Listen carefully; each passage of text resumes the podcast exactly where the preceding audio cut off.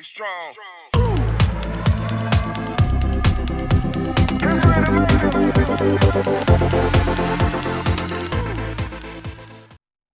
Sziasztok! Dohány Zsolt vagyok, a Duma Show podcast alapítója, és a mostani adásban arról lesz szó, hogy azt állítom, nagyon sok esetben a kata adózásnak az alacsony fizetendő adói, illetve az áfamentes keretnek az alacsony összeghatára, az bizony nagyon sokszor visszafogja és elszegényíti a vállalkozókat.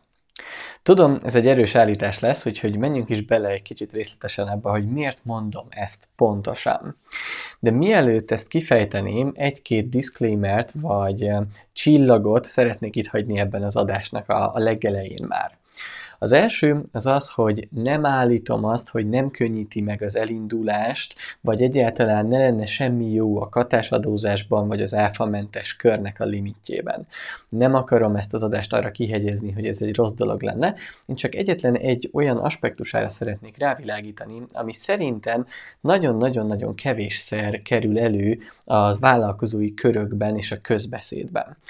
A második gondolat az az, hogy azt sem állítom, hogy nem érdemes őket használni legális keretek között, akár adózás optimalizálásra, hogyha módod van.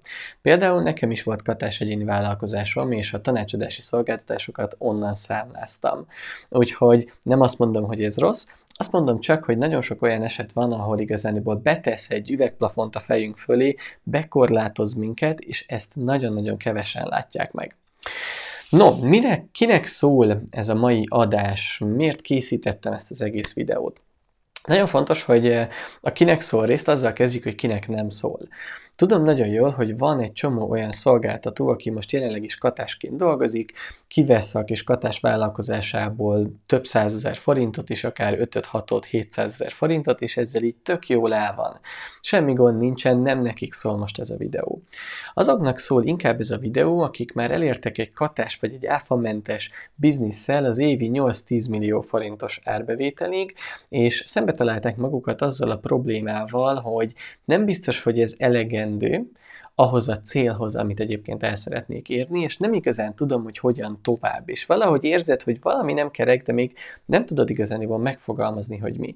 Én egy ilyen jellegű felismerést szeretnék most megosztani veletek, ami abban bízom, hogy aki ezen a szinten tart, neki nagyon-nagyon hasznos tud majd lenni. Ugyanis tök jó dolog az, hogy van egy katás vállalkozásod, és ezt a több 100 000 forintot kiveszed belőle, de nem biztos, hogy minden élethelyzetben ez elég tud lenni. Például mondjuk az én élethelyzetemből fakadóan mi egy klasszikus családmodellben hiszünk, és nagy valószínűséggel én leszek majd az első számú kenyérkereső. Na most nekem szóba sem jöhetne igazándiból a katás vállalkozósdi, vagy az áfamentes limit alatt maradás, mert ahogy számolgattuk a családi célokat, többre van szükség, mint havi 6-700 000 forint. Mi érden élünk, hogyha egy családi házba szeretnénk majd egyszer tovább menni, akkor az mondjuk 100 millió forint. Ezt az életben nem fogom tudni félrerakni havi 6-700 000 forintnyi jövedelemből. Úgyhogy muszáj vagyok valami másban gondolkozni. Na és miért állítom akkor azt, hogy ez az egész katakeret meg áfamentes limit bekorlátoz, és tulajdonképpen elszegényít egy bizonyos szint után? Igazániból nagyon-nagyon egyszerű, egyetlen egy felismerés volt, amit most így megosztanék veletek, aztán majd elmondjátok a véleményről, hogy ti egyetértetek-e. Én igazániból nem láttam még olyan vállalkozót, aki sikeres tudott volna lenni úgy, hogy katázott, vagy adott esetben áfamentes limit alatti céget vitt volna. Nem láttam még senki olyat, aki mondjuk tudott volna venni egy 100 milliós házat, úgy, hogy egy olyan üzleti modellje van, ami a kata alacsony adózására vagy az áfamentes körre épül. Például, hogyha mondjuk megnézzük Biros Leventét, akire én kifejezetten felnézek több szempontból is, az online márkaboltoknak a tulajdonosa, ő havi szinten egy napot dolgozik a bizniszében, tehát sok szabad ideje van, és 100 millió forint fölötti osztalékot vesz ki évente a cégéből. Nyilván elősen fordulhat az, hogy ő áfamentes limit alatti bizniszt csinálna, mert egyszerűen nem fog kijönni a matek. De tudom, most azt mondjátok, hogy hát persze ez egy 4 milliárdos cég, nekem soha nem lesz 4 milliárdos cégem, meg nem fogok 100 milliós osztalékot kivenni évente, ezt még nem tudod elhinni, úgyhogy akkor beszéljünk másról. Nézzük meg például a Sales Autopilotot, akikre szintén sok szempontból felnézek. Ez már egy kisebb, 15 fős cég, mindössze 300 millió körüli éves árbevétellel, de ennek is az egyharmada, egynegyede, egy 80-100 millió forint azért szépen megmarad adózott eredményként, és szépen jelentős összeg, több 10 millió forint ugye osztalékként is kivétre kerül abból a bizniszből. Itt megint csak nem igazán jön ki a matek sehogy, és nyilván semmi közük nincsen a katához, meg az áfamentes kerethez. De hogyha erre esetleg azt mondod, hogy na persze, de ők szoftvercég, hát én nem vagyok programozó, meg a szoftver és a programkód, az most nagyon megy, akkor akár nézzük meg zárásképpen példaként mondjuk Pongorjuhász Attilát, akinek szintén egy 200-300 millió körüli szolgáltatás alapú oktatási biznisze van, és ott is azért az elmúlt években egy 80-100 milliós adózott eredmény, illetve kivett osztalék is volt. Megint csak semmi köze nincsen az áfamentes limit alatti határhoz, vagy a katához ennek a biznisznek.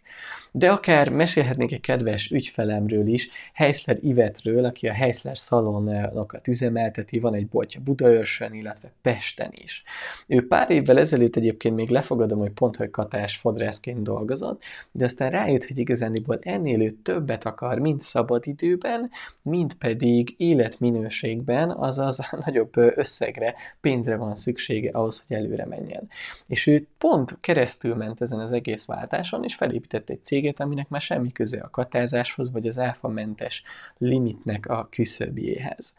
Úgyhogy szerintem ez egy érdekes gondolat, és kérlek gondolkozzál te is az életedben, hogy ismersz-e olyan mintát, olyan cégvezetőt, akinek a szabadidejével, illetve az éves jövedelmével elégedett lennél úgy igazán legbelül, és nézd meg, hogy vajon ő katázik-e, vagy áfamentes kör alatt van-e.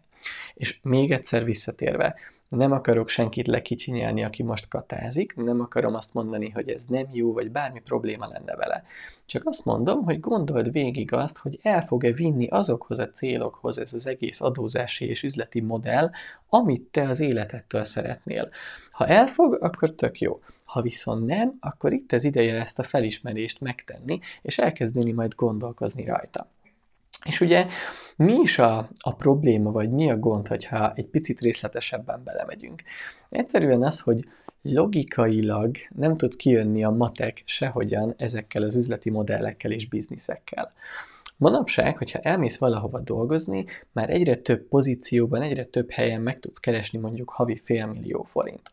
Tehát ha azt mondom, hogy vállalkozóként mindennek a stresszét, a kockázatát, az összes jogi tényezőt, az összes pénzügyi kockázatot én akarom viselni, akkor nem annyira ördögtől való azt mondani, hogy haza szeretnék vinni mondjuk legalább 1 millió forintot.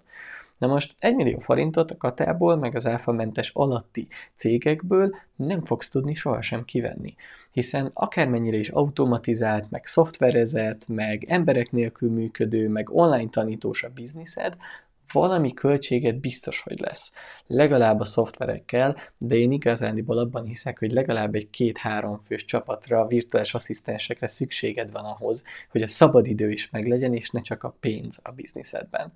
És akkor viszont mindenképpen egy nagyobb forgalomra lesz majd ugye szükséged, mint a havi 1 millió forint, hiszen az 1 millióból az embereket, a szoftvereket, a költségeket nem tudod már kifizetni, pedig azért ez egy jó cél lenne, hogy annyit azért vegyünk ki, azért a stresszére, azért a felelősségére, amit ugye vállalkozóként elviselünk. És ugye mi akkor a baj ezzel az egész katával vagy áfamentes körrel? Igazániból az, hogy az elején baromira elkényelmesít, mert nagyon könnyen tudsz belőle olcsón sok pénzt kivenni, és ez az első 1-2-3 évben még lehet, hogy egyébként örömmel, elégedettséggel tölt el téged. És még egyszer semmi gond nincsen vele, oké? Senkit nem akarok ekézni vagy bántani emiatt. De aztán amikor eljutsz arra a szintre, hogy mondjuk éves szinten egy 8-10 millió forintot már ki tudsz számlázni, és rájöttél arra, hogy oké, lehet, hogy családot akarok alapítani, lehet, hogy most már más emberré váltam, lehet, hogy most már egy következő szintre akarok lépni, akkor piszok nehéz lesz azzal a gondolkodásmóddal és azzal az üzleti modellel, amiben ugye elindultál. hiszen ha az évi 12 milliót meg akarod ugrani, akkor már is rájön 27% az áraidra az áfa kérdésköre miatt. Aztán ugye át kell menned egy másik adózási formába is egy idő után, és mondjuk egy klasszikus Kft-nek durván fogalmazva, majd nyilván te a könyvelőddel egyeztes, mondjuk 35% az adó, mire ugye 100 forint profit hozzád kerül, abból azért 35-öt be kell fizetni az államnak, így is, úgy is. És ugye a 35-öt meg a 27-et, hogyha összeadjuk, már is 50-60%-os áremelésről beszélünk, és akkor még nem beszéltünk arról a tényezőről, hogy nagyon sok katás ezt az évi 5-6-7-8-10 millió forintot egyszerűen maga csinálja meg. És ahhoz, hogy az ügyfeleitől másfél-kétszeres árat el tudják kérni, ahhoz nagyon sokszor már segítségre is lesz majd szükséged. Akár csak egy virtuális asszisztens keretében. És akkor már az ő költségét is bele kell számolni a matekba, és nem is csak arról beszélünk, hogy 60%-kal kell megemelni az áraidat, hanem ki kell termelni egyébként ezt a virtuális asszisztenst is, aki besegít majd neked. És akkor már is ott állsz majd, hogy atya ég, amit eddig csináltam a bizniszemben, üzleti modell terén, az egyáltalán nem fog működni, és nem fog elvinni oda, ahova igazán el szeretnék jutni. Mert legalább kétszer ennyi pénzért kellene ugyanezt csinálni, és nagyon kevés olyan helyzet van, ahol pont ugyanezt kétszeres áron is el tudod adni. Nem azt mondom, hogy nincs ilyen, csak azt mondom, hogy nagyon sokszor már ott inkább egy üzleti modell, egy szolgáltatás vagy egy termékcsoport váltásra is szükség van. Na most, miért csináltam ezt az egész videót, és mit szeretném, hogy hazavigyél ebből az egészből? Először is szeretném, hogyha egy kicsit helyre tudnád tenni ezt az egész kata kérdést, meg áfamentes kérdéskört. Egyébként az egész videó egy picit abból származik, hogy most az egyik ügyfelünk, aki befizetett az OVF programunkra, ő fájlalta, hogy be kell fizetnie az áfát is a programra. És hát nagyon aranyos volt, és egy kicsit így az ő élethelyzetébe próbáltam magamat belegondolni, és azért is akartam ezt a videót felvenni, hogy mutassak egy gondolkodásmódot, egy mintát, egy példát arra, hogy miért nincsen baj az áfa fizetéssel, és hogy miért lehet jobb életminőséged, mint szabadidőben, mint pedig jövedelemben, hogyha egy olyan céget csinálsz, ami áfa körbe bemegy. És igazániból így visszafele fordítva akartam megmutatni nektek azt, hogy mi a baj az egész katázással vagy áfamentes bizniszsel. Úgyhogy az első dolog, amit kérlek vigyél haza ebből a videóból, az az, hogy egy picit jobban tedd a helyére a katás és áfamentes limitet. Tök jó dolog az elején, tök szuper, van olyan élethelyzet, amikor ez nagyon jó, akár végcélnak is, de előbb-utóbb én azt látom, hogy a vállalkozóknak a többsége számára egy baromi komoly limitet jelent, amit piszok nehéz átugrani, mert teljesen át kell alakítani a gondolkodásmódodat. Aztán kérlek vedd észre azt is, hogy aki igazán sikeres szabadidőben és életminőségben, ő nem igazán katázik, és nem igazán áfamentes céget csinál. Nem biztos, hogy ezt kijelenteném, hogy kizárt dolog, de én nagyon kevés ilyet látok. Én azt látom, hogy mindenki réges-régen elfelejtette a katát, illetve átugrotta már az áfamentes szintet. És nekem ez például egy érdekes felismerés, hogyha én ilyen helyzetben lennék, hogy fájlalnám mondjuk az áfa befizetést valamilyen programra, akkor biztos elkezdenék gondolkozni azon, hogy oké, de mások vajon hogyan csinálják? Ők miért nem fájlalják a céges kiadásoknál az áfának a befizetését? És a harmadik gondolat, amit szeretném, hogy hazavigyél ebből a videóból, az az, hogyha egyetértesz ezzel a gondolatmenettel, akkor kérlek, kezdj el agyalni azon, hogy a te bizniszedben vajon milyen gondolkodásmódbéli váltásra és milyen üzleti modellváltásra lenne szükség ahhoz, hogy te is ki tudj törni az évi 12 millió forintos rabigából, illetve korlátokból, amik tulajdonképpen elszegényítenek olyan formán, hogy baromi nehéz őket megugrani, és ezért évekig húzzák és halasztják az ügyfelek. És inkább azt mondják, hogy jó, nekem ez így, ahogy van. És bizony lemondasz arról a szabadságról, arról a szabadidőről és arról a bőségről, ami már az áfakör fölött és a kata vége után van. Köszönöm szépen, hogy megnézted ezt a videót, vagy meghallgattad ezt a podcast adást. Kíváncsian várom a véleményedet. Annak függvényében, hogy hol nézted meg, nyugodtan kommentelj, akár keresd meg a Facebook oldalunkon ezt a posztot, és írd meg a véleményedet, kíváncsi vagyok, hogy te hogyan látod. Köszönöm, hogy itt voltál, és találkozunk hamarosan a következő Duma Show adásban. Szia!